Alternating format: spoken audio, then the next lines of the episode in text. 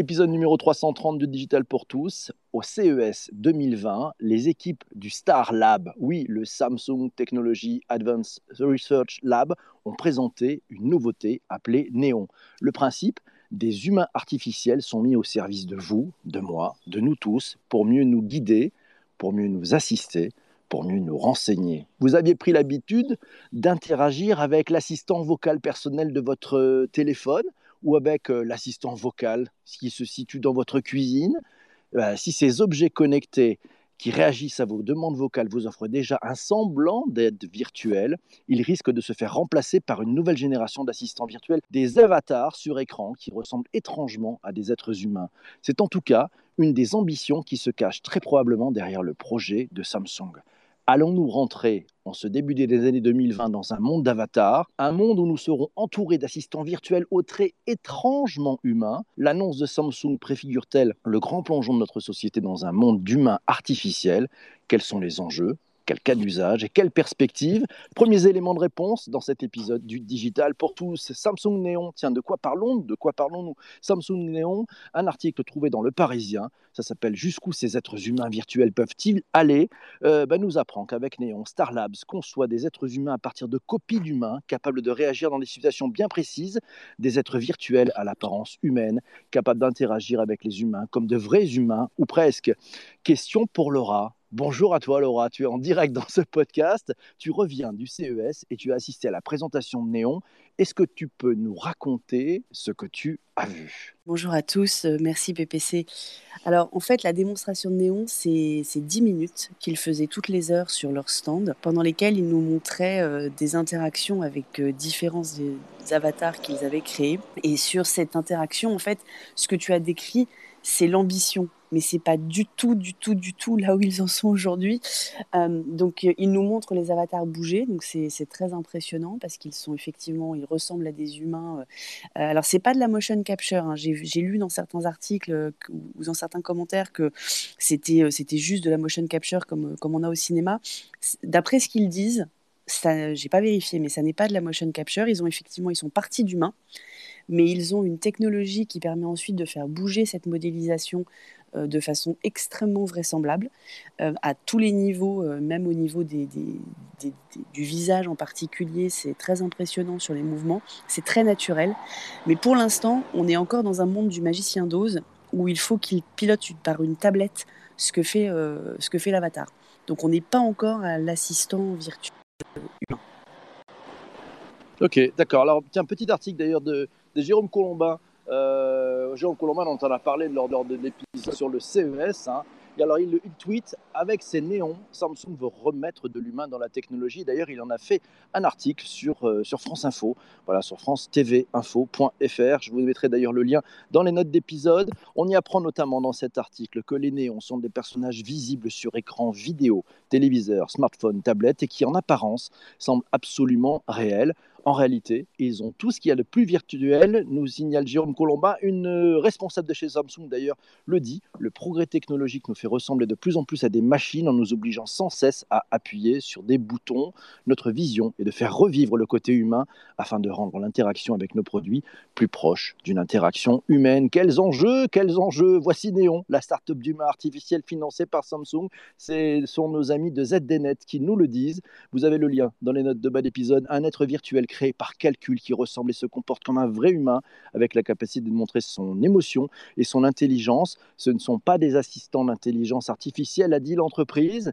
Ils sont comme nous, un être vivant, mais virtuel, qui peut montrer ses émotions et apprendre de ses expériences. Néon crée des avatars qui ressemblent et se comportent comme de vraies personnes. Ces néons, eh, néons, voilà, avec un S, ne sont pas des assistants intelligents des androïdes, des substituts ou des copies de vrais humains. Non, non, c'est Pranav Mistry, qui est le PDG de Néon et responsable de Starlab, qui affirme que Néon peut créer de façon autonome de nouvelles expressions, de nouveaux mouvements, de nouveaux dialogues complètement différents, des données originales capturer Laura, quels enjeux selon toi? Alors dans la présentation de Néon, ils évoquent quelques pistes d'applications pratiques en fait. Hein.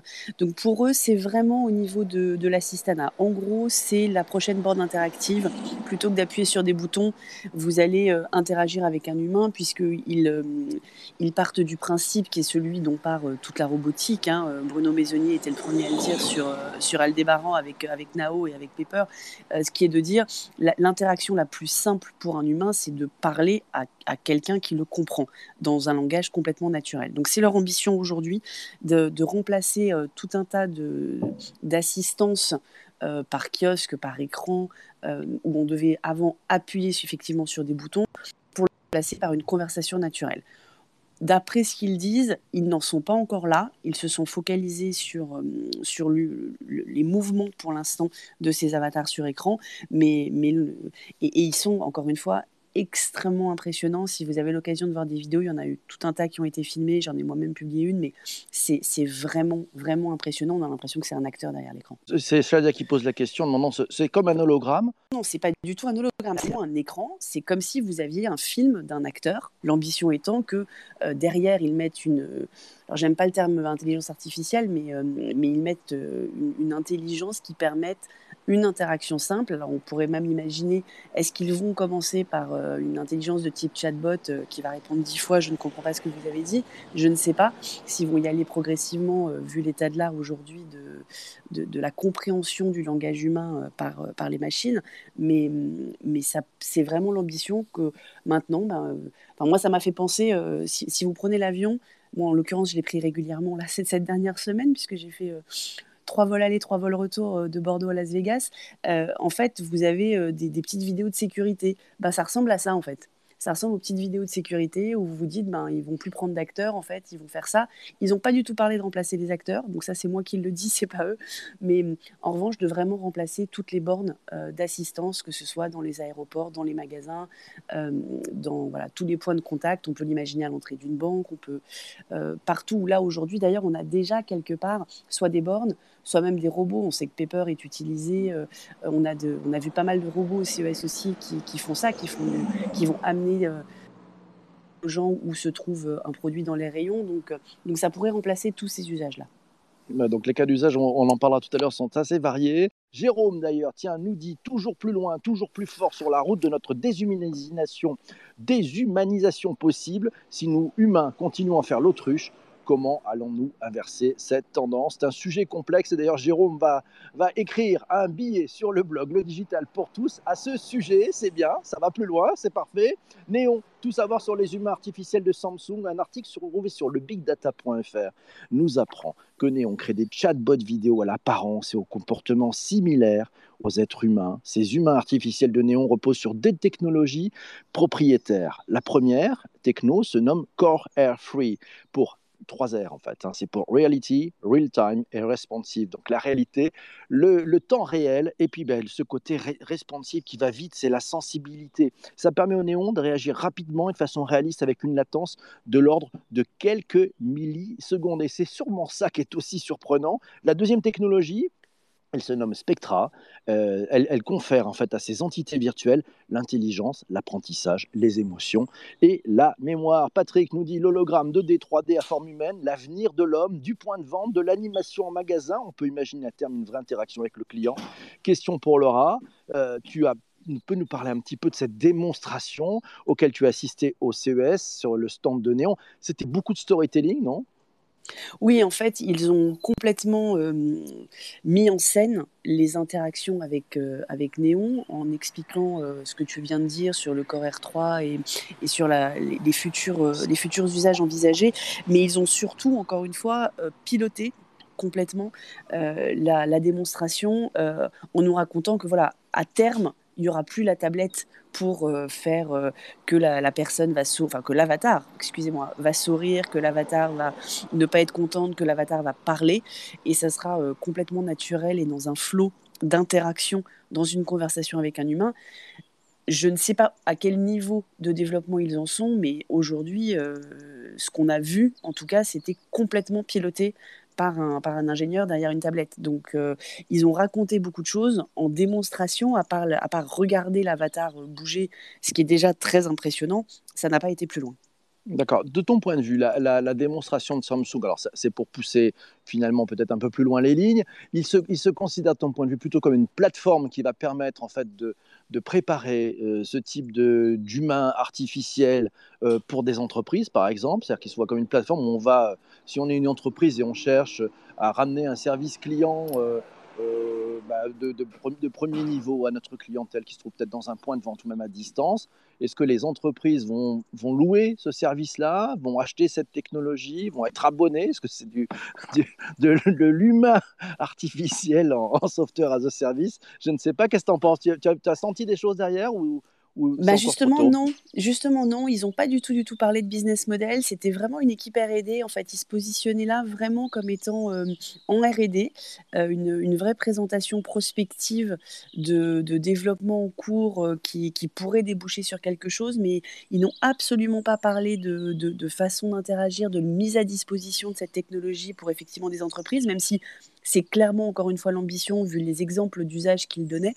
Euh, tous ceux que tu viens de citer euh, l'ont été par, euh, par les démonstrateurs. En revanche, ils ne sont pas allés jusqu'à parler de, de date ou de business model avec lesquels ils pourraient à, commencer à, commercialiser euh, ces avatars Est-ce qu'ils vont passer par des développeurs derrière? Est-ce qu'ils euh, vont juste fournir une, plateforme qui ensuite va être commercialisée par d'autres? Euh, Est-ce qu'ils vont aller en direct sur les entreprises? Est-ce qu'ils vont d'abord se l'appliquer à eux-mêmes hein, Parce que Samsung, on peut imaginer aussi qu'ils fournissent un écran à chacun de leurs distributeurs pour expliquer les bienfaits de, leur, technologie. On ne sait pas trop comment est-ce comment est-ce qu'ils vont le commercialiser. D'accord. Alors d'ailleurs, c'est Charles qui nous dit quand Black Mirror passe de la fiction à la réalité. Non, pour être plus précis, moi, ce que j'ai trouvé sur frandoid.com, c'est la façon dont, Samsung explique. Hein, dans son communiqué de presse au CES 2020, ils le disent, les scénarios présentés sur notre stand au CES et dans nos contenus promotionnels sont fictifs et simulés à des fins d'illustration seulement. La révolution semble intéressante, mais elle est encore loin d'être prête visiblement. Donc voilà, ils sont très précis dans leur communiqué de presse hein, sur, le, sur le sujet. Tiens, alors, euh, on, va, on va pouvoir prendre aussi quelques, quelques petits commentaires. C'est Corinne qui nous le signalait sur le tweet d'avant émission. Euh, elle, nous signalait, euh, eh ben, elle nous signalait en, en posant une question. Quelle part d'humanité souhaitez-vous vraiment conserver? Quelles sont les perspectives que viennent interroger ces initiatives tech? Est-il souhaitable d'y aller? Même si, euh, eh ben, même si c'est, même, même, si euh, c'est à cette heure-ci, les émotions n'y sont peut-être encore pas. Beaucoup de cas d'usage, beaucoup de questions. Euh, on est d'accord, hein, il ne s'agit pas de personnages générés de rien. Ces humains artificiels sont à, bâtis à partir de vrais humains retravaillé ensuite numériquement, sans doute à partir de techniques bien connues dans le monde du cinéma et du jeu vidéo. Ça, ça me fera penser effectivement à ce que dit Laurent hein, sur, le, sur un peu la modélisation des jeux vidéo. Euh, puis ce qui est bien connu, puis c'est la capture de mouvement, la capture de visage. Assemblée, ça produit un jeu de comédien ou de comédienne. C'est plutôt bien fait, sauf que là, ce sont des personnages qui interagissent. Et dans le concept, hein, dans ce qu'ils nous ont présenté, euh, ça permet d'interagir, d'aller plus loin. Euh, donc, vous êtes un as d'ailleurs. Alors, il y a plein de changements. Si vous êtes un un as du télétravail, ça me pose moi une question d'ailleurs. Si vous êtes un as du télétravail, si vous adorez bosser, travailler en visio, ouais, avec vos collègues, ouais, avec Néon, qui pourra dans quelques années être certain que votre collègue Paul, vous savez Paul, là, le, gars de la compta, oui, le fameux Paul de la compta avec qui vous conversez chaque semaine en visio et que vous n'avez jamais vu pour de vrai, qui peut nous assurer que Paul, ouais, c'est bien c'est bien un être de chair et de sang et pas l'un de ces néons. On verra ça. Moi, ça fait un petit peu peur. Je sais pas ce que tu en penses, toi, toi Laura. C'est exactement ça. Moi, je trouve que ça fait effectivement très très peur. Euh, plus on, enfin là, on est quand même tombé tout tout tout au fond de la vallée de l'étrange, hein, puisqu'il n'y a pas plus euh, euh, ressemblant à l'humain que, que, ce que Samsung nous a montré avec Néon.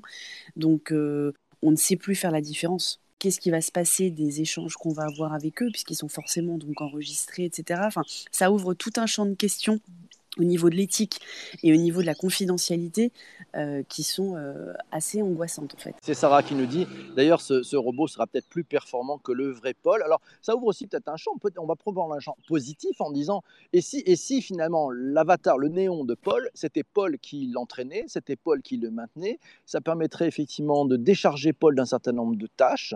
Euh, Paul, Paul serait en charge de son néon voilà, il sera en charge, il fonctionne. Alors c'est sûr que le, néon pourra bosser 24-24, 7 sur 7, mais c'est Paul qui va l'améliorer, qui va l'entraîner.